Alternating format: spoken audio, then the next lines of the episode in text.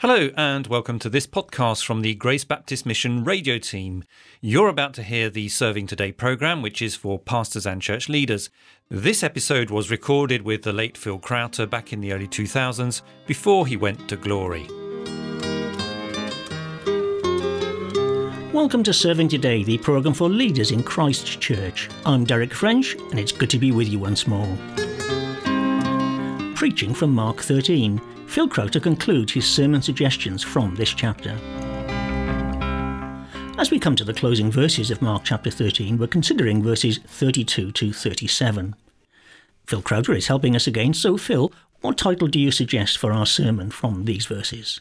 Be ready for Jesus. That's a sort of a recurring theme in a way, isn't it, throughout this? It is actually that the main point of the whole chapter. This is where Jesus has been heading mm. in the whole of the chapter. If there's anything that you need to remember from this chapter, it's this He wants us to be ready. And we've seen this, haven't we, already a number of times, that He's telling His disciples to be ready for these terrible events of the year 70 when Jerusalem will be destroyed.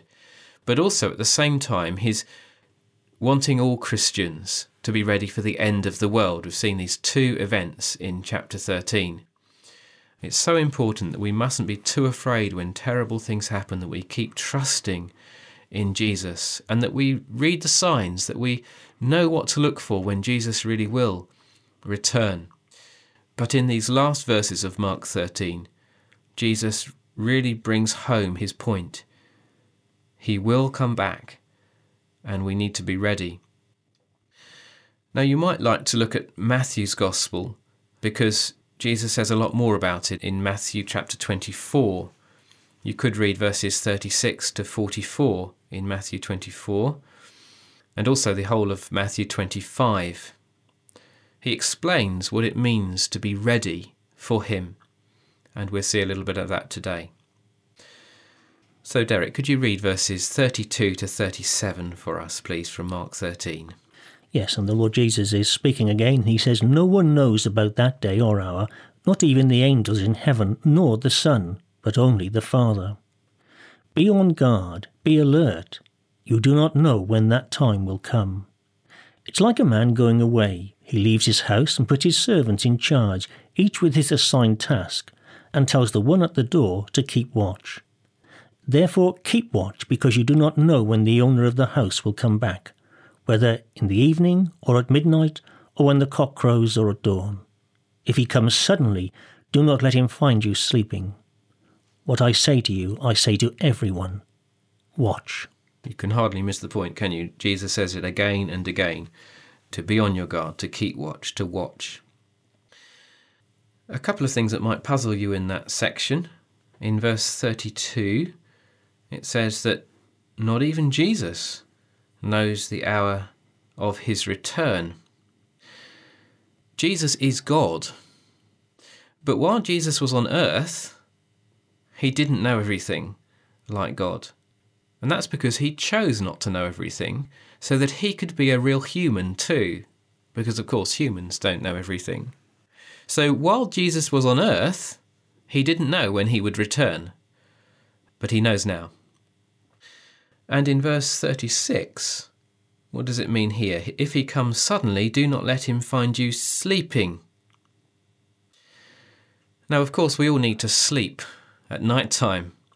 And so Jesus here is using sleep as a picture of our Christian lives. If we forget about Jesus, then we're asleep. Or if we make things in this life too important, then we're sleeping if we are lazy for God, then we're asleep. So when Jesus returns, he mustn't find us asleep in that way, even if it is night time and we are physically asleep. And again, that's a very searching point, isn't it? That we need to be really walking with the Lord every day. Yes, and we'll come back to what it means to be ready for Jesus. Mm. Well, I guess, Phil, that's really the main point, isn't it? That the Lord is going to come back and we must be ready, ready for, for, him. Yes, that's yes. it. Yes. There's a, a possible point of confusion here which you need to think about for your people. Jesus tells us to watch for his return, But that does not mean that we should stop work. So we're not to stand still and gaze up into the sky, as it were. And some people, even in, in the, the early church, were confused about this. In Paul's letters to the Thessalonians, he addresses this. Yeah, some of them even gave up work, didn't they? Their ordinary work, their ordinary employment. Yes, and Jesus doesn't mean us No. to do that, and we must make this clear. So he wants us to wait for him, but he doesn't want us to do nothing. In fact, Jesus has work for us to do before he comes back. As we saw in verse 10, he wants us to take the good news to everyone in the world.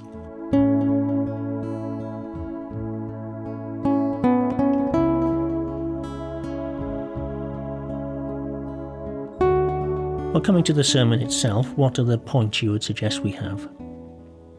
The first is, no one knows. That's picking up from verse 32. No one knows about that day or hour.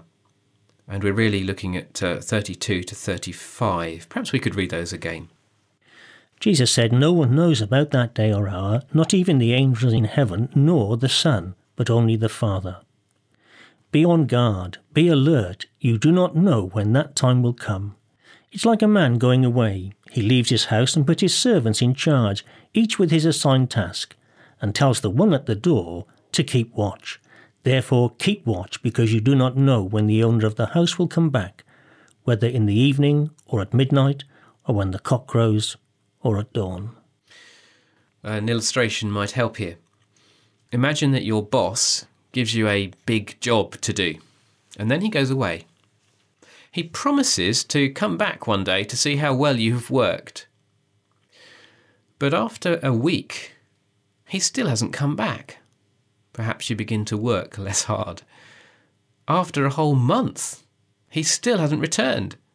Somebody said that he was going to come tomorrow, but he didn't come. So now you only work when the weather's good. After a whole year, he still hasn't come.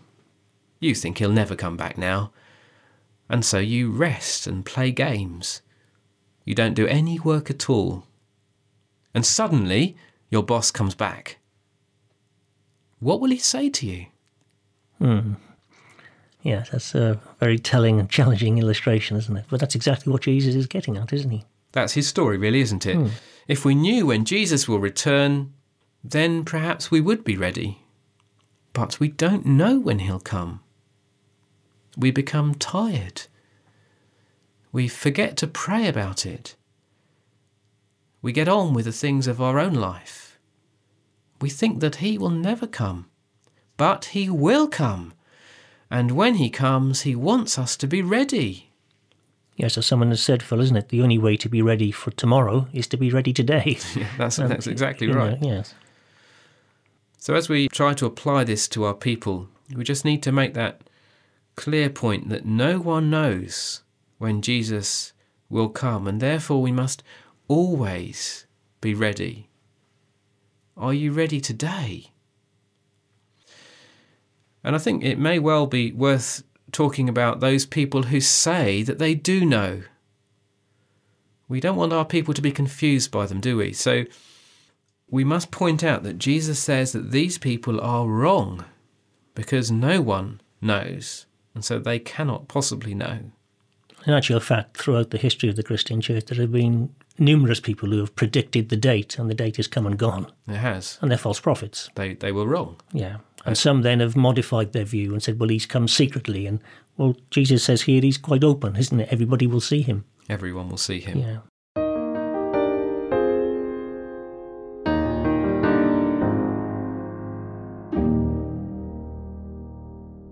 Okay, so no one knows when the Lord returns. That's your first point. What's the second?